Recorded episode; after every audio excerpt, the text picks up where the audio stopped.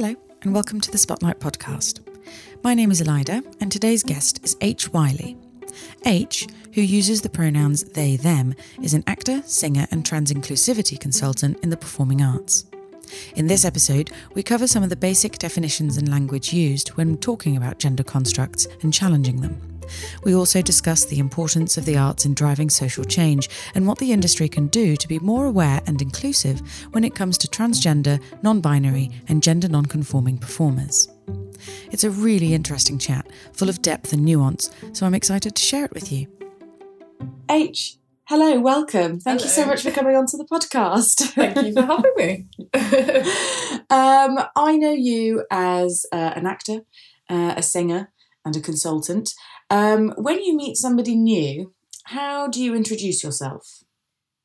oh, I think that depends depends heavily on context. Um, in any professional setting, I always go, "Hi, I'm H. My pronouns are they them," um, and you know, let that hang in the room. Um, but I don't know. In personal life, just generally H, and let people be slightly confused because they've never heard that name before. I love that. Okay, um, and if you are in a rehearsal or a workshop or professional setting, Mhm. um, and someone misgenders you, Mhm. um, how do you how do you handle it? What do you what do you say? What do you do? Um, generally, when I'm working with people for like an extended period of time, I'll say at the beginning of the process, like, if someone is misgenders me in this process, I will just interject with the correct pronoun, just correct yourself and move on.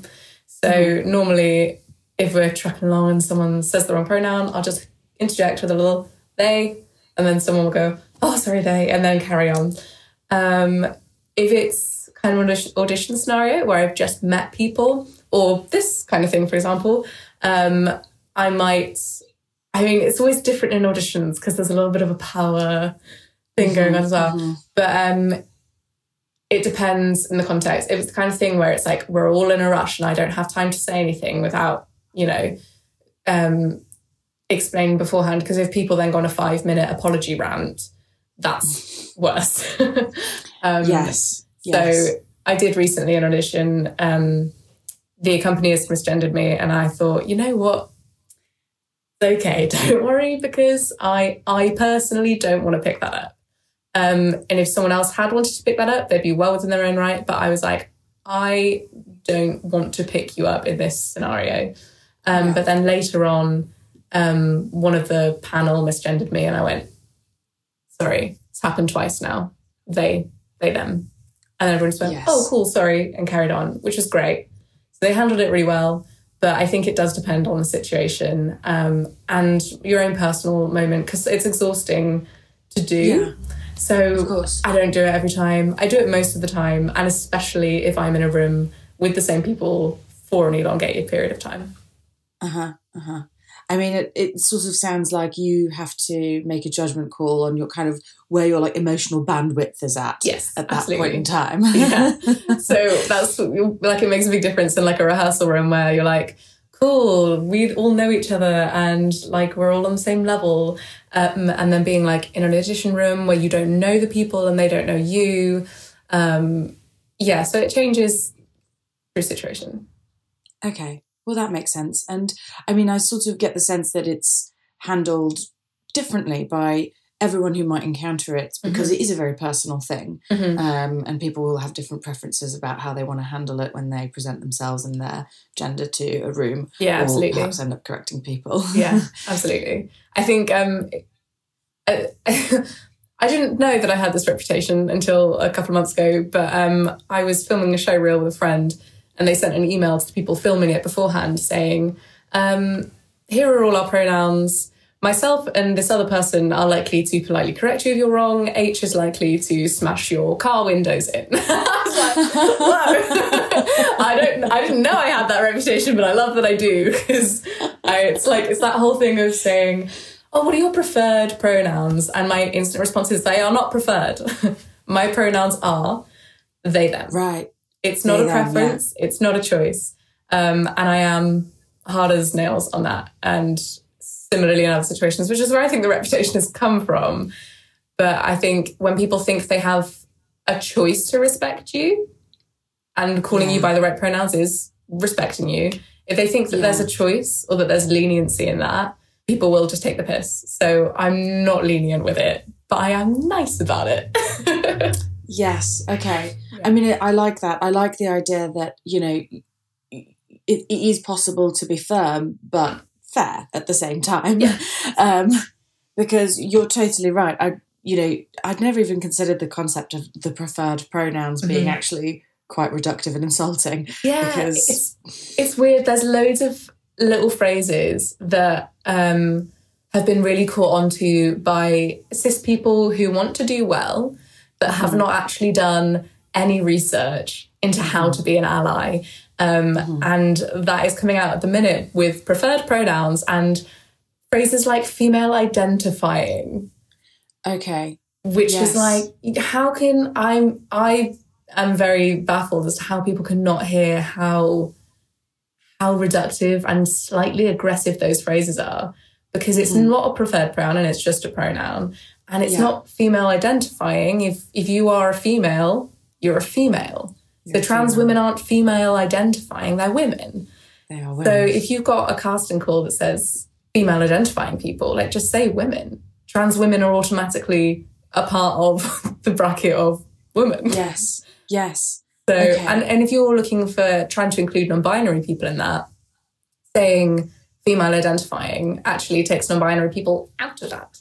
Um, so what you could say is if you're looking for someone who looks like a woman, presents as a woman, you could say female presenting. And then you've got non-binary people who present femininely. Can then audition for that role. So it's it's all that kind of thing. If you look at the casting call you go oh this person is trying but they are wrong. Okay well look i mean let's um let's do a slight sort of backtrack because i'm not entirely sure how well versed um the spotlight listenership will be on a lot of the terms that we've already just sort of used yes so um, let's let's do like a little glossary. Um, um, so we've already had the mention of the word cis, um, which I think now most people probably have a good handle of. But Yeah. for anybody um, who is has heard that and kind of been like, "What the jazzy fizzle does that mean?" um, let's let's give them a little rundown. We've got um, cis, which I've got as uh, an adjective describing any person who identifies with the gender that they were assigned at birth. Is that correct? yes Okay, perfect. Then um, we've got transgender or trans. Um, you're probably best placed to explain what that is. yeah um i think uh it's just anyone who doesn't identify with their assigned gender at birth Okay, can be perfect. any any bracket of any non-binary or binary trans person Okay, and then non-binary. Um, I've got down as a trans person who is not aligned with the binary identity of man or woman. yes absolutely Okay.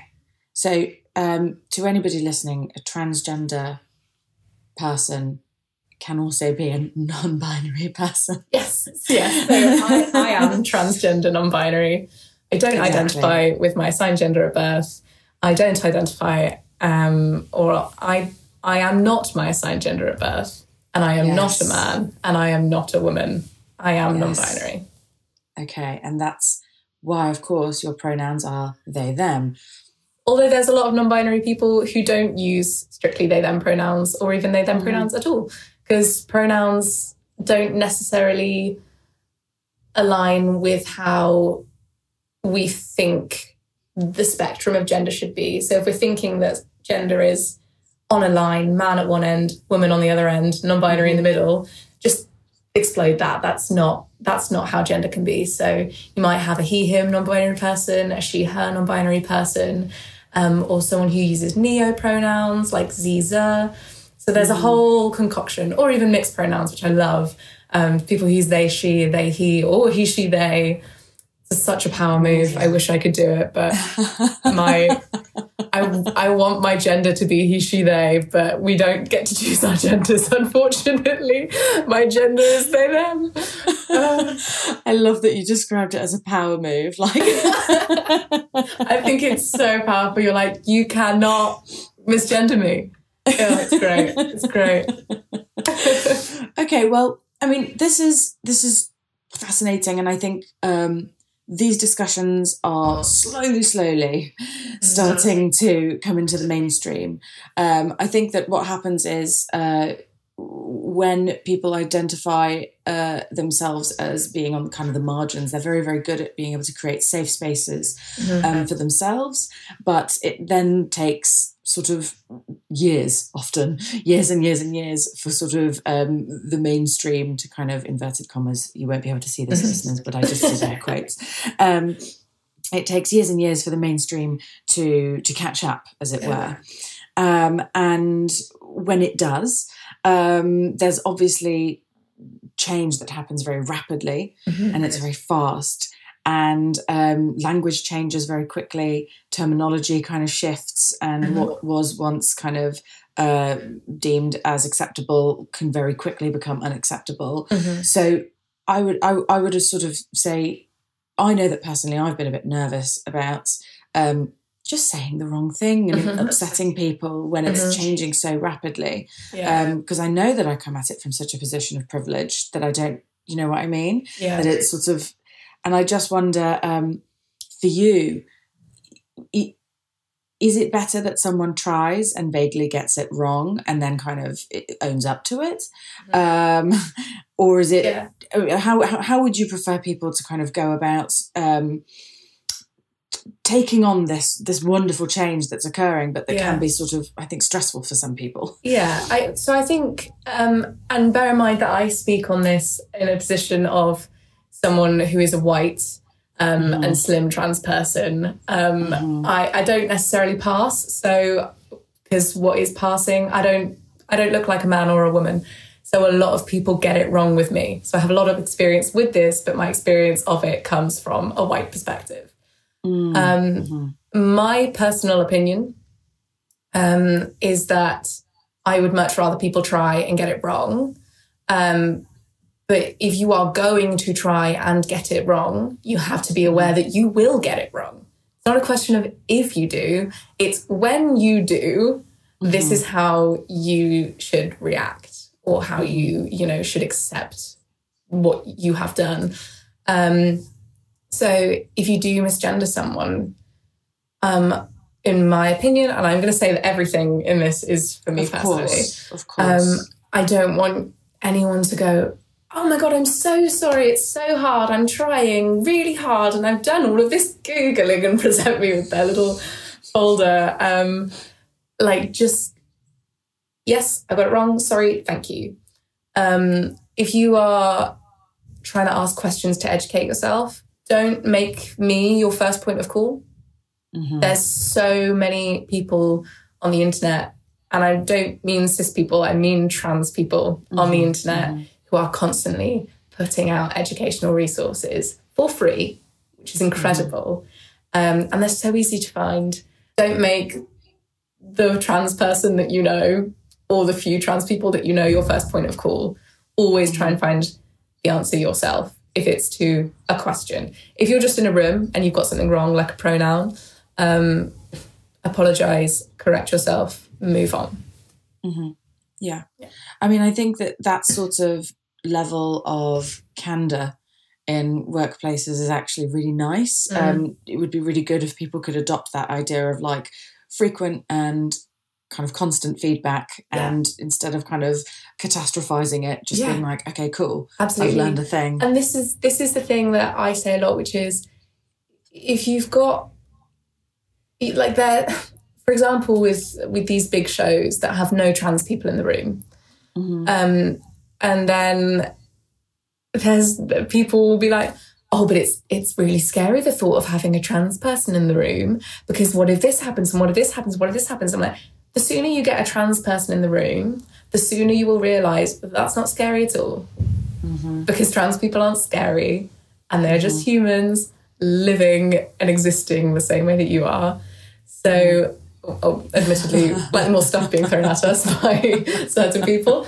Um, but if you are scared of that, that is very much an internalized thing that you, as this person, need to work on and figure out and deal with. Yeah. Um, and it's not um, I think the important thing is if you find yourself at that point, to know that you can work on it.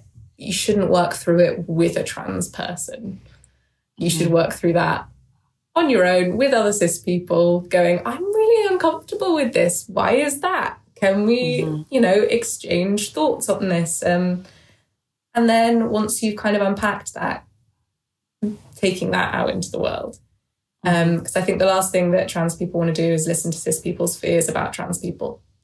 Of course, yeah. I mean, there's there's enough of those floating around Yeah. at all times anyway, Absolutely. unwarranted and unsolicited. So, um, I mean, I think it touches on this quite interesting thing of, um, uh, and I think this applies to uh, not just trans people, but anyone who is, you know, again, uh, perhaps a minority, Mm. um, where they're kind of thrust into positions of educators. yes. Um, Mhm.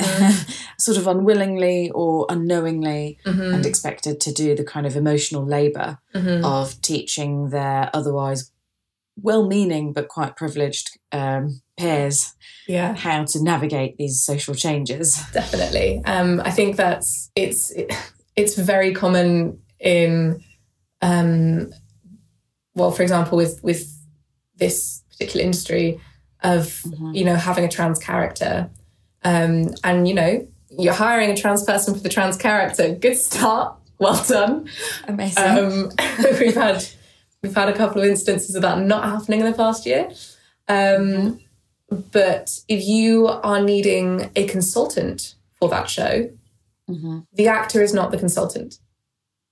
And if you are asking them to consult, you need to pay them to be a consultant as well as being an actor.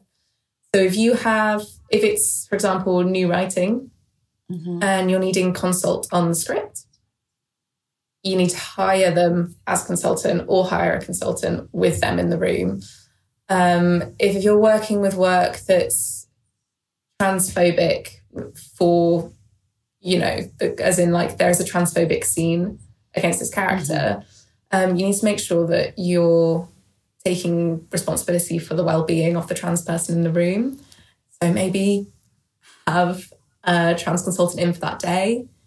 Um, Yeah. It's similar to like, you know how we have um, intimacy coordinators now?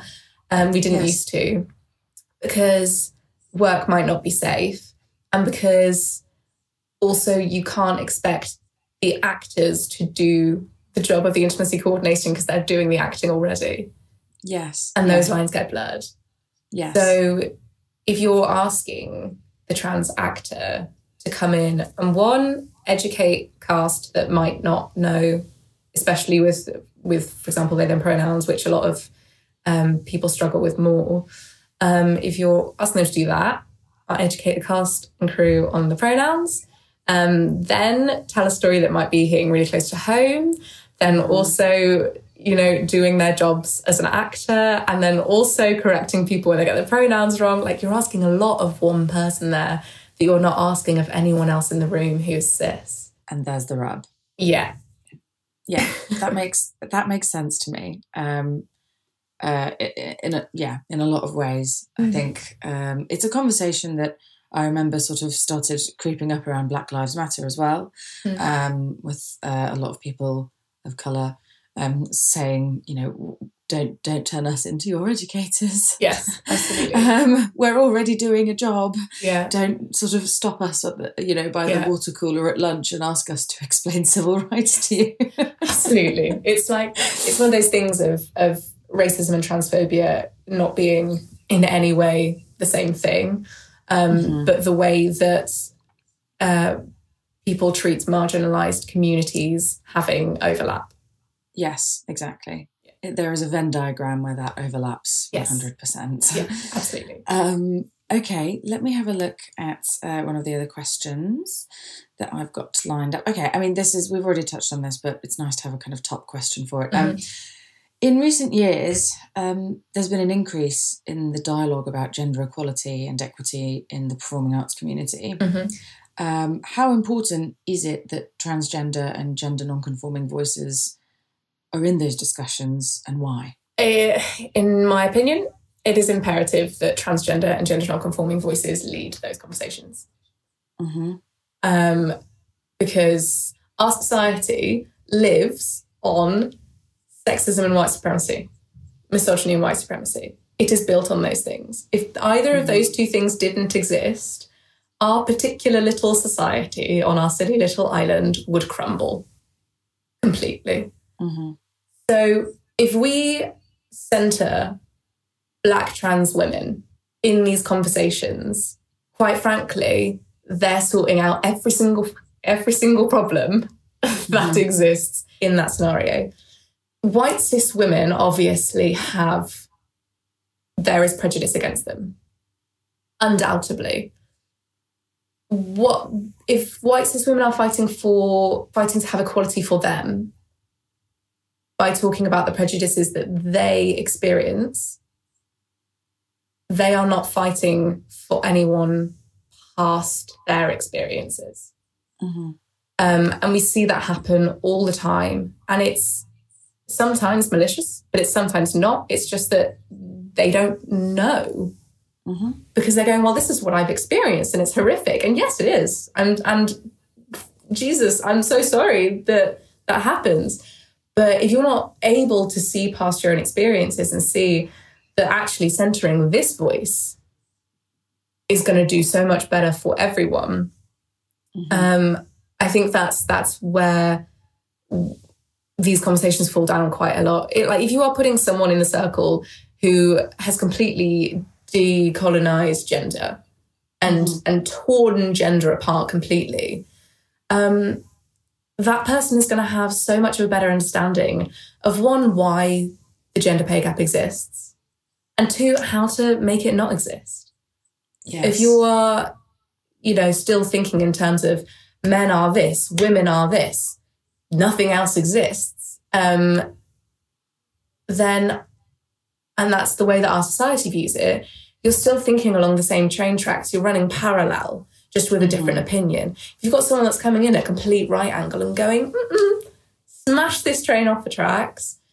and let's completely rebuild this in a way that that means we have true equity, true equality. Mm-hmm. I personally think that's the only way that these conversations will expand because we know that sexism exists and we've known for hundreds of years and it still exists. Mm-hmm. And as I say, trans is not new, but the conversation surrounding trans is new to some people. Yes. And I believe that that conversation has the ability to come in, smash the train off the tracks, and set gender inequality straight, Mm-hmm. for want of a better word. no pun intended. No Um, I mean, I think that that's in its essence what we're talking about, or what you're saying is this idea that uh, the people who have already been doing all the talking have done the talking. Um, Yeah. Yeah. So we've had we've had white cis straight women talking for many many years very very well, and they have done incredible incredible steps. mhm. But at this point, these other voices have so much more to bring from their lived experience of this world. And if we are ignoring them, or worse, denying them, Mhm. we we simply are not going to take any more steps forward. And like I spent 19 years of my life on this earth presenting as female and being read as female. I still often am read as female and experience misogyny. And if people aren't going to take into account those experiences, they are also missing a massive part of the conversation. Um, and uh, things like, well, you know, the gender critical comment of, you know, if you have a womb, you're a woman. Mhm. Um, and saying, I, I really thought that feminism had taken womanhood past having a womb.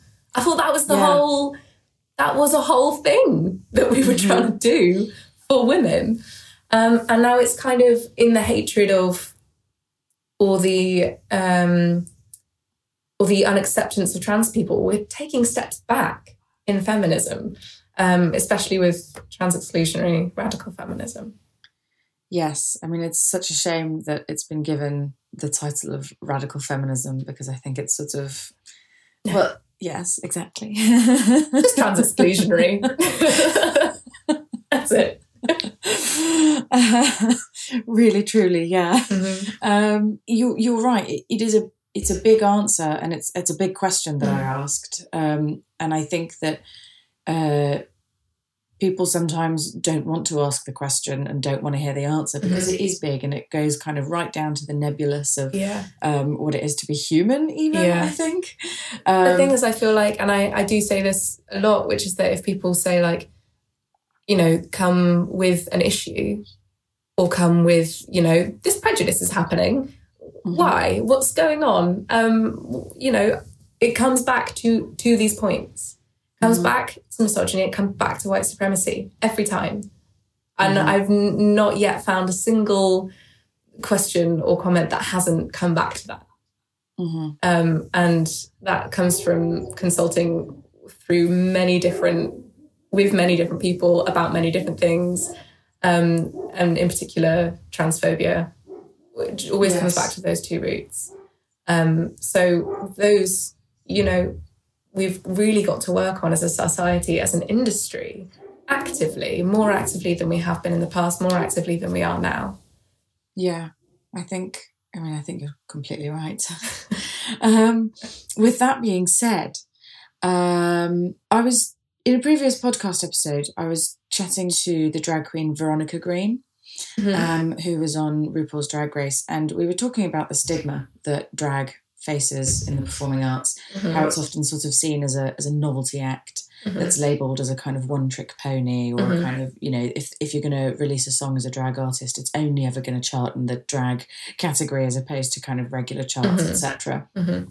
And I'm getting the sense, and have done for quite a while, that in many ways the same thing can happen if you're a transgender or gender non-conforming performer, mm-hmm. where your identity can be seen as a hurdle to overcome mm-hmm. rather than something to be sort of celebrated and yes. kind of you know actually used and utilized in an effective way and kind of yeah. you know yeah, just no, that's that's definitely true 100% I think um it, it I'm very lucky in that I have an agent who pushes me to be seen for things that a lot of people wouldn't see a trans person for. Mm-hmm. And not even necessarily actively, but subconsciously, they've not included trans people in their category of people that they're seeing for this role. Mm-hmm. So I'm very lucky to have an agent who who actively does that. Um, but yeah, and I think if you think about the shows that have been cast in this last year, the shows that have been mm-hmm. badly cast in this last year, mm-hmm. um, where quite you know two or three have cast cis men as trans women, and that's where you where we that's our starting point that we're still essentially in. So you've got these tiny amount of trans roles that aren't being given to trans people. And trans people, it's so hard to be seen for roles that are written cis. And I did air quotes with that because what does mm-hmm. that mean? What does mm-hmm. written cis mean? Yeah. It's non-existent. It's I think it's, it is really hard because people people the same people who say oh, why does everyone have a label these days? Love to put everyone in a box, saying, well, you can't play this role because you're trans. Um, mm-hmm. You know, and I, for me, it started right when I was at drama school. I was told at drama school I would never work in this job. Boys and it's girls. I will never work. And since I since I left drama school, I have worked. Obviously, um, I've played quite a few non-binary roles. I've played I've played cis roles, air quotes. Mm-hmm. Who says they're cis? I played them. They're probably not cis. But it didn't matter. The character was the character. The character had whatever the pronouns the character had. Um, and, and I played them. So I'm bringing mm-hmm. my experience into the room, my lived experience as a trans person, which probably colours the character because as an actor, your life experience often does colour the character. Always does, yeah. yeah. um, so I think it, and especially un, I say a lot of unconscious bias. I think there's a lot of conscious bias in it as well. Um, of people saying, yeah, but this character isn't trans. Mm-hmm. If we hire a trans person to play this character, that will give this whole play a whole new meaning, blah, blah, blah, blah, blah, blah, blah. And it's like, will it? Mhm. Will it or will it just be another actor playing this role, bringing their lived experience to it? The same way that it would be if you cast any actor. We've seen hundreds and thousands of Hamlets. Give me a trans Hamlet because I Mhm. want to see Hamlet done differently because we've seen it done 700 times. Yeah. And I, I find it really interesting how, and, and I think this comes back to fear that people are scared of the conversations that will be brought into the room if they hire a trans person. Because if you hire, well, if you hire me, if you hire this trans person, you can be guaranteed that I'm bringing a conversation about transness into the room because Yeah. that's that's what I'm bringing to the room. That is probably, you know, in all the rooms that I've been, unique to the room because God forbid we have more than one trans person in a show. it, it's it is a new perspective, and I find it really interesting that this industry in particular is scared of that because isn't that what we are looking for the whole time? Mm. the reason that we see 100 applicants for one role is because we're seeing who can bring something interesting to it. Special and yeah, magical and different. Yeah. So if you are narrowing who you're seeing for that role, um, and especially, you know, narrowing from people who have this vastly different life experience, Mhm. you are losing so much magic, Mhm. so much magic in your show. Baffling to me. I think yeah, I think that's that's a totally valid thing, and I think um, ultimately, especially if we consider what kind of a lot of the time you know art exists for, Mhm. is often to kind of be able to tell stories from kind of all walks and like planes of life, Yeah. and if you're only working with a specific set of people who Mhm. come from a specific set of walks of life. Mhm. Mhm. Then what are your stories missing out Yeah, Um, and also, how many times can you tell the same story? in the same way? Yeah, Yeah. yeah. Okay, well, I mean, with that being said, again, um, how do you think arts venues, writers, directors, casting directors, and other performers can challenge the understandings of gender through art and performance? Mhm. What scope is there? There's, I mean, one, there's so much to be said about um, your own personal education. Um, and that is, you know, every individual's responsibility.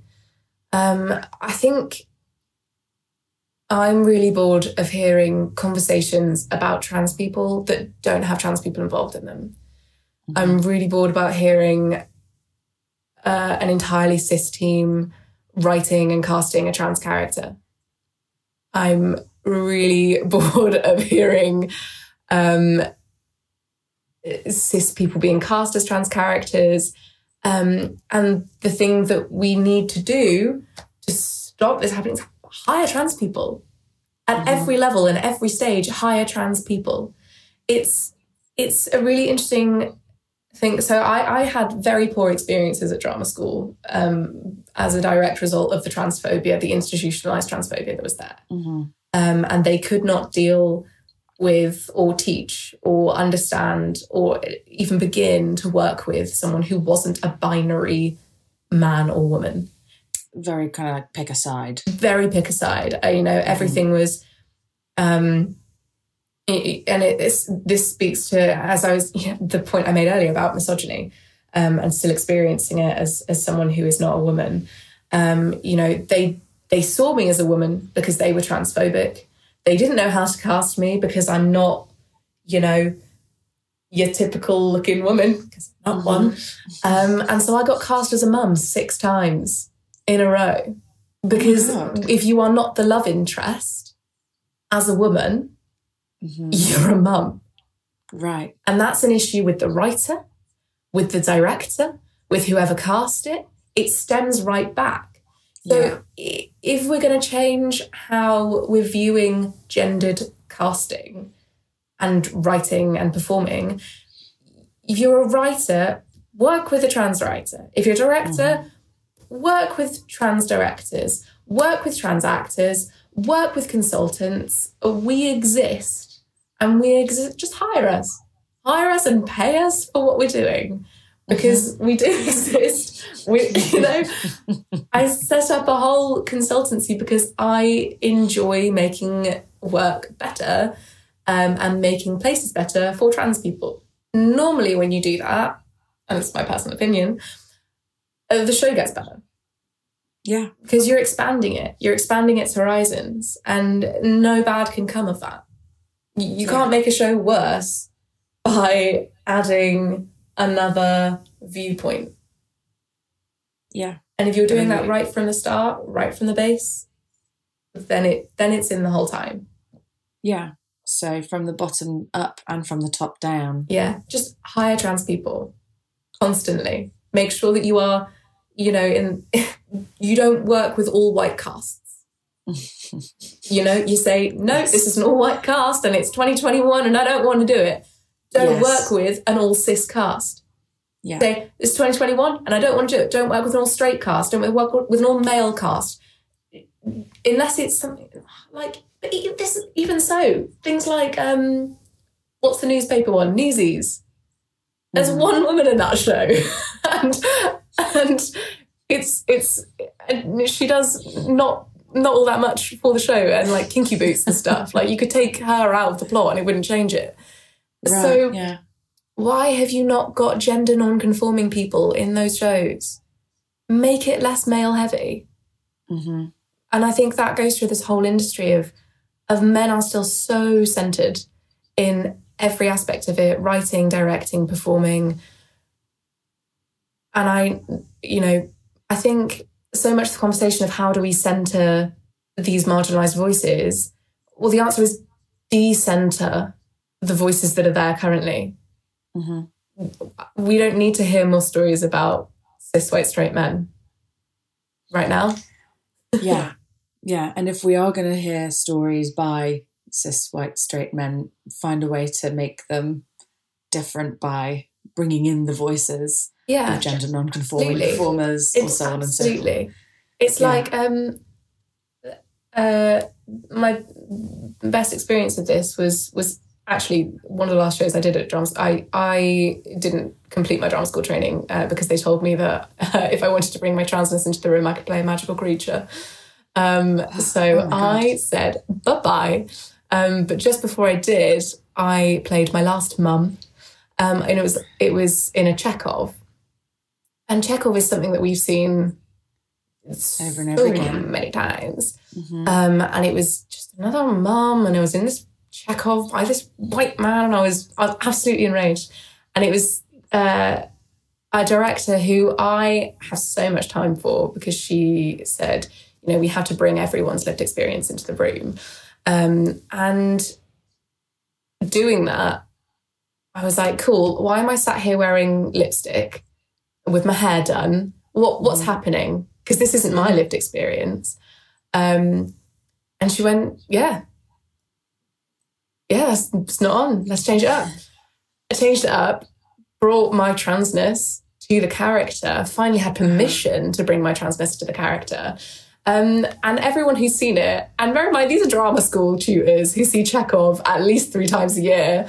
Yeah. They all came out saying, I've never seen it like that. Well, Some them didn't like go. it, and it didn't matter, but they went, never seen it like that, which is saying something, right? It is, I think. Yeah, I I do. do. I do think so. Ultimately, they one of the things that's often said about um, you know creating art in any capacity is it's sort of better to have like a quite strong reaction, even if it's a kind of marmitey reaction um, to the product, than a kind of mediocre like meh. There it is again. Absolutely. Like, I can't think of anything worse than seeing something I've seen a hundred times. hmm So, like, even if I'm going somewhere and I'm thinking, oh my God, I had such a viscerally horrible reaction to that. Well, I felt something, didn't I? Isn't that what we're all trying to do, especially in this plague ridden world? yes, yeah, yeah. It's sometimes to be confused and to be sort of pushed a little bit is actually exhilarating in its own right. Absolutely. Um, yeah, I think that makes a lot of sense. And I think we're talking about, you know, arts venues as well. I think that I, I would perhaps argue that it's the duty of a lot of arts venues to start programming and working with uh, artists Mhm. and festivals or kind of having you know whatever it might be a season Yeah. that is dedicated to um, and more than just a season obviously Mm-hmm. that's ridiculous to just confine it to one season but Mhm. I think it's it's the duty of the top down decision makers in arts venues to also be um, opening the door yeah, absolutely. I, I think something that has been heard a lot over this over this year, particularly, or I, I've heard it more this year, um, is the kind of we welcome Mhm. applicants uh, who are the global majority and are LGBTQ plus, and Mhm. that's written on the thing, and then they cast a cis white straight person. And I'm slowly uh, coming to the conclusion that it's not enough to say, We welcome you, come to us. You have to open the door Mhm. and you have to say, Hey, you know what? Um, you might not want to come in this door because this door has historically been quite nasty to you. So Scary, we're opening yeah. the door. We have a sorry bouquet for you and some cake. Would be nice. and I think, because yeah, it's so easy to say, yeah, of course, of course, trans people can apply for this role. Um, but if you're seeing this casting director consistently not cast the trans people in this role, you're not going to apply for that trans that casting director Mhm. because you're going. Well, there's no point in wasting my time. We all know how much effort it takes to prepare for these kind of things. If you're taking all that time, and you know that this this casting director isn't just not going to give you the time of day because they consistently haven't with trans people, even if they've gone away and educated themselves now and said, "No, I need to do better, and I'm going to do better," yes that same casting director just putting out, "Yeah, trans people apply," isn't going to make a difference. yes you got to see proof in the pudding, you know. And I think that's that's going to take some some more time and some more effort, some more work Mhm. on the side of you know the cis cis community. I think you're right. I think that there's still quite a way to go. Yeah, Um, and yet, I suppose it is encouraging that the conversations and the actions are being had and taken. we're still very much in the the time of the conversation has just exploded. Yes. So we're seeing massive pushback to it. So uh, in actuality, I don't know that the conversation is moving forward at this point. Mhm. I think it's just happening, and I Yes. think because there's there is there are so many loudly violent people um, that I think we've got a while, or not even a while. If all cis people pull together, it could be done tomorrow, but they won't. but if you know, we've we've we've really got a lot of work to do to get the conversation started. I wouldn't say that it even has yet. I would say the conversation has exploded. the conversation has exploded, and there's lots of people sitting around a fire being like, well, we can't talk about that. Yeah. And then arguing about the fact that what they're going to talk about. Mhm. Yeah. it's like having the meeting about the meeting. yeah, but this is, Um, and that comes back to having conversations about trans people without trans people. Yes, yes, I think that that is true. And I think that was actually the lead up to the next question that I was going to Oh, ask, which is um, I've already sort of we've very t- lightly touched on the idea that when people, uh, it's, it's very common for marginalised people to form their own safe spaces, etc., Mhm. um, so that they can kind of express themselves and explore and celebrate their identities freely Mhm. and from a place of kind of genuine safety and support. Um, and then when societal conversations pertaining to these identities start entering the mainstream, Mhm. um, those who want to learn and understand can be super excited to get involved and in all their well-meaningness end up taking over Mhm. um, so what would you say to anyone who is you know a cis heterosexual person Mhm. who wants to be an ally Mhm. what, what would you say to them in terms of how not to be a jerk about it Yeah, I mean, I mean, it goes for for cis people who are not het as well. It's, it's Mhm. you know, cis gays have a lot to do as well. Um, I think cis people educating cis people in a space where no trans people are is is great. For example, you know, sharing information online that trans people have created. Um, you know, that's a really great um, resource. You can be the most well meaning cis person, but if you are taking your idea of gender to a trans person, it's gonna be eggy. Mm-hmm. Make sure that you're centering trans voices in all the work that you do. So Yes. you're never talking over a trans person, you're not talking for a trans person, you are you are sharing directly from. So if I've, you know, for example, gone into a consult, um, consult, I said that so weirdly. If I've gone into a consult um, and I have said an exact phrase, which then gets passed around to the team, Mm-hmm. great. Um, but if I've gone into a consult and said, your team need to work on their understanding of pronouns, yeah. and then the team, the person who I spoke to passes that on as um, everyone needs to use they them pronouns for everyone Right.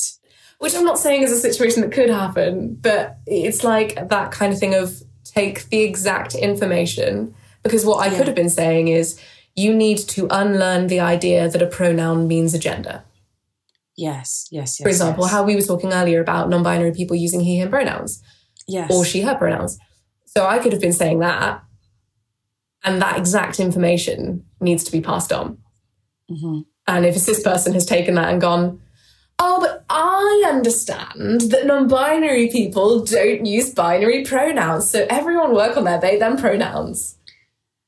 Yes. Okay. Yeah. So making Yeah. sure that if you are taking information from a trans person, you are taking that exact information.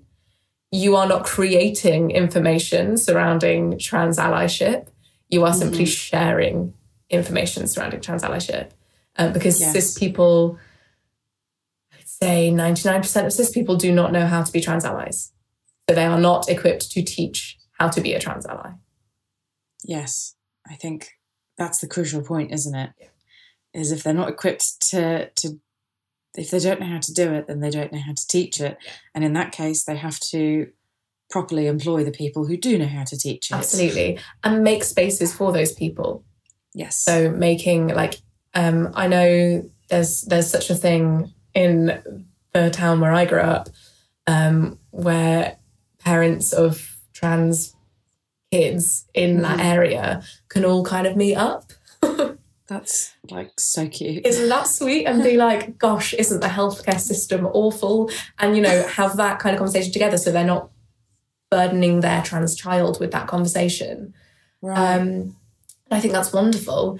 And as a group of cis people centering transness, Mhm. what they need to do is, you know, I don't know how often they meet, maybe it's once a week. So once a month, invite an adult trans person to join their conversations Right. and pay them for their time. right. Yes. So they're they're not just, you know, like you can be the most well-meaning cis person. You might have a trans child that you completely 100% fully support, but because you are coming at it from a cis perspective, you just do not know. Mhm. Um, so yeah, I think it's yeah, I think that, and then apply that throughout whatever situation you need to. Yes, and I'm I'm also hearing the idea that it it can be brilliant to take the information that is given to you and you know roll with it to a certain degree. Mhm. But just because you've had one bit of information Mhm. um, off of someone at one point, Yeah. that doesn't therefore make you a sort of broad advocate. Mhm. You know, ad infinitum forever. Absolutely. Um, and even uh, like as so uh, uh, as even as a trans person, can't take everything I say ad infinitum. I'm yes. I'm white and I'm slim, um, and you know, I, like you need to talk to the breadth of the trans community, um, Yes. and hear every single person's, and we might contradict each other, the same way Yes. that everyone in the world contradicts each other. Um, yes. The way that women contradict each other and men contradict each other. Exactly. And exactly. Um, so yeah, it's it's such a I think empathetic listening, active listening, um, and I think with allyship in general, how to be an ally, I've seen on so many things this this past year. And the majority of it comes down to don't talk over the person that you're trying to help. Um, listen to them um, and and do your own work. Mhm. That's what it boils down to.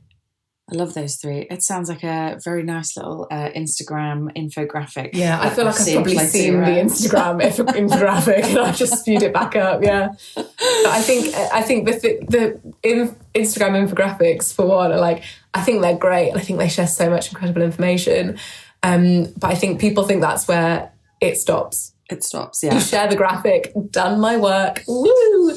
They don't actually take the time to go to the trans person's Instagram page, read the post, share that post, hmm um, and then you know shut your mouth. Um, Yeah. The important full stop at the end of allyship is your mouth.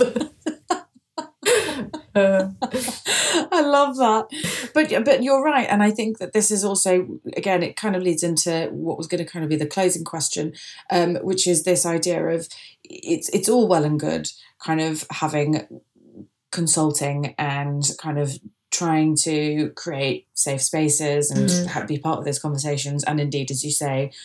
Shutting up when you are in those spaces, um, but I think personally, um, one of the biggest ways of showing support for anything is to um, be an active and vocal and Mhm. visible supporter of the work that is being created about and for and by mhm, people mhm, of whatever community you are trying to support the cause of. mhm. So, with that being said, I'm interested to hear about um, some of your favourite artists, some of your favourite stories, some of your favourite production houses, whatever it might be that amplify and celebrate and challenge um, in this realm. Yeah, I mean, there's, uh, there's, there's, oh, oh, okay. Sorry, I'm all excited. Okay, so you've got people like Trans Voices Cabaret, um, run by Harrison Knights, um, and it's it's a cabaret night that showcases trans talent. Um, it's it's wonderful. Um, you've got uh, Travis Alabanza, you've got Tabby Lamb, um, who are you know incredible writers and creators. Um, they create beautiful work. Um, I, I feel like there is so much, and I'm I'm going to broaden it out slightly. There's so much queer work that happens on Yes. such a small scale. Mhm. Um, obviously, some of it happens on huge scales, but there's so much of it that happens on on these really small scales in in these tiny little fringe venues for a really short run. Um, and it- I I personally love them because when I see them, I feel like I've I've seen something so intimate. Um, and I really love intimate theatre. I think it's great. Uh, don't get me wrong, I love going to see the West End and going to see some huge, but Spectacle. intimate theatre, especially when it's a story that you can connect with, Mhm. it's so different. One of the first shows that I went to see actually, and this was in London, because I I grew up I grew up in the countryside, very far away, um, and I drove up to see something. It was at the Above the Stag, and I had a friend in it. Oh, what's the name of the show? Beautiful thing Beautiful thing. beautiful thing which is like so it was very standard i i, I did i i grew up in uh the whitest cisest straightest place as you know all countryside people did because everywhere is that um and so i was driving up to the big city um and it was before i had fully realized my queer identity and I was coming to see my friend in this show, and I didn't realize it was gay. And I walked into the theatre and I watched this show, and I was just blown away. I was blown away because it's, it's you know, the Above the Stag is quite, it's, it's not that small, but it's quite like everything feels, I'm hugging my knees. The Close. yeah. It feels really close and it feels like they are sharing something really intimate with you, and it's quite an intimate play as well. And I saw that, and obviously at the time I was like, I'm just such a big ally, and it means so much to see things like this. Obviously, now we realize. Um, but it's, yeah, I don't know. I feel like seeing, yeah, I've gone on all this ramble just to say representation.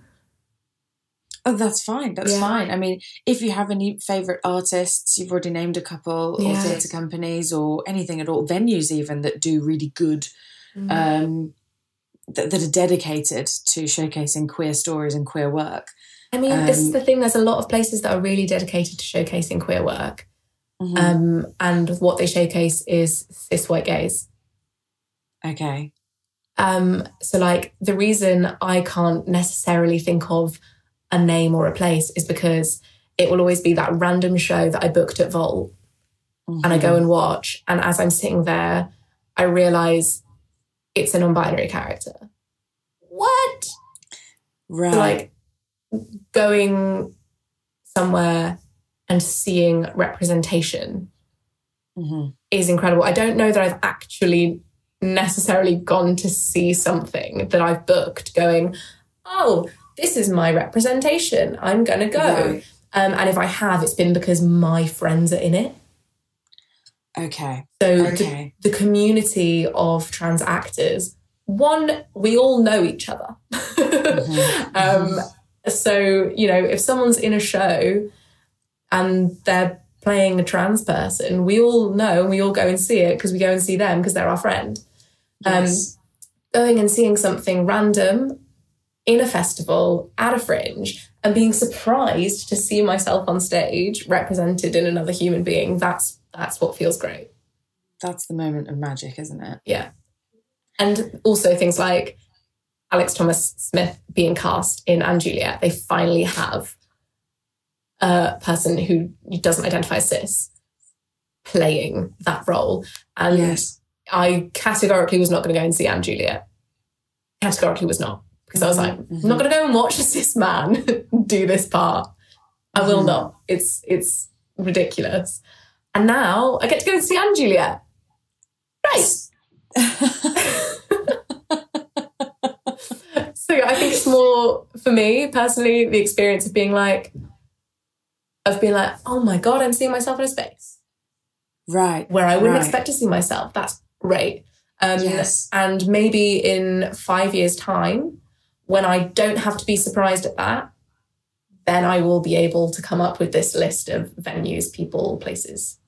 I love that. I think I think I think it, it's it's a very potent point that's come out of the question that I asked because I just assumed that that you know that it was you know everybody has their favorite so and so artist that inspired them this way or that way or this way, and I think that it's telling Mm. that you're you're saying actually it probably needs a few more years before we get to that place. Because I Um, mean, the names that I can tell you are, I'm I'm inspired by them because they're my friends, and I know what it's taken for them to be in that room. Because they probably rang me after the audition, going blah blah blah blah blah blah blah. Yeah. um, and like seeing them get announced is really exciting. Um, but yeah, like when I was growing up and when I was training, I didn't have I didn't have any of that to look to and go, oh, that's inspiring. Um, and that but, main, but also that was because my training was, was so my course didn't focus any marginalized voices. I didn't know they existed. So it wasn't until I left and I started, you know, really, really trying to connect with my community and my industry. And then I finally found these group of people who are all incredible. Okay, I see it. I, I can see that. I can see the journey in my mind's eye playing out. yeah. well, um, I've had an amazing chat. I feel like, I mean, I feel like I've got to know you. I feel like I've learned things. I feel like I've said some dumb stuff, but we'll see. We'll see. Um, H. Wiley, thank you so much for coming and chatting to me. Thank you so much. It has been such a pleasure to get to know you. Um, better, deeper um, in in all of your kind of nuances and humour. Um, and uh, I hope that uh, you have a swift recovery from COVID. Thank you very much. Thanks. and where can we find? Uh, and where can we find more of you online or otherwise? Um, you can find me on. I'm, I'm not. I'm not particularly active on social media at the minute, um, but you can find me on Twitter, H Wiley. Mm-hmm. Me on Instagram, H full stop Wiley. Um, you can even find me on TikTok because that is what COVID did to me. Um, also at H Wiley. Um, yeah, all of the H Wileys. Okay. Amazing. Well, uh, listeners, it's H. Wiley in all the variations. Um, um, thank you so much. And uh, listeners, peace out. Thanks for listening to this week's podcast. If you have any questions or queries about anything you've heard, feel free to get in touch with us. You can do so by emailing questions at spotlight.com or feel free to send us a tweet to at spotlightuk. If you want any more podcasts, news, or advice about the performing arts and casting industries, then head over to our website, spotlight.com, and navigate to the news and advice section. That's all from us for now. See you next time.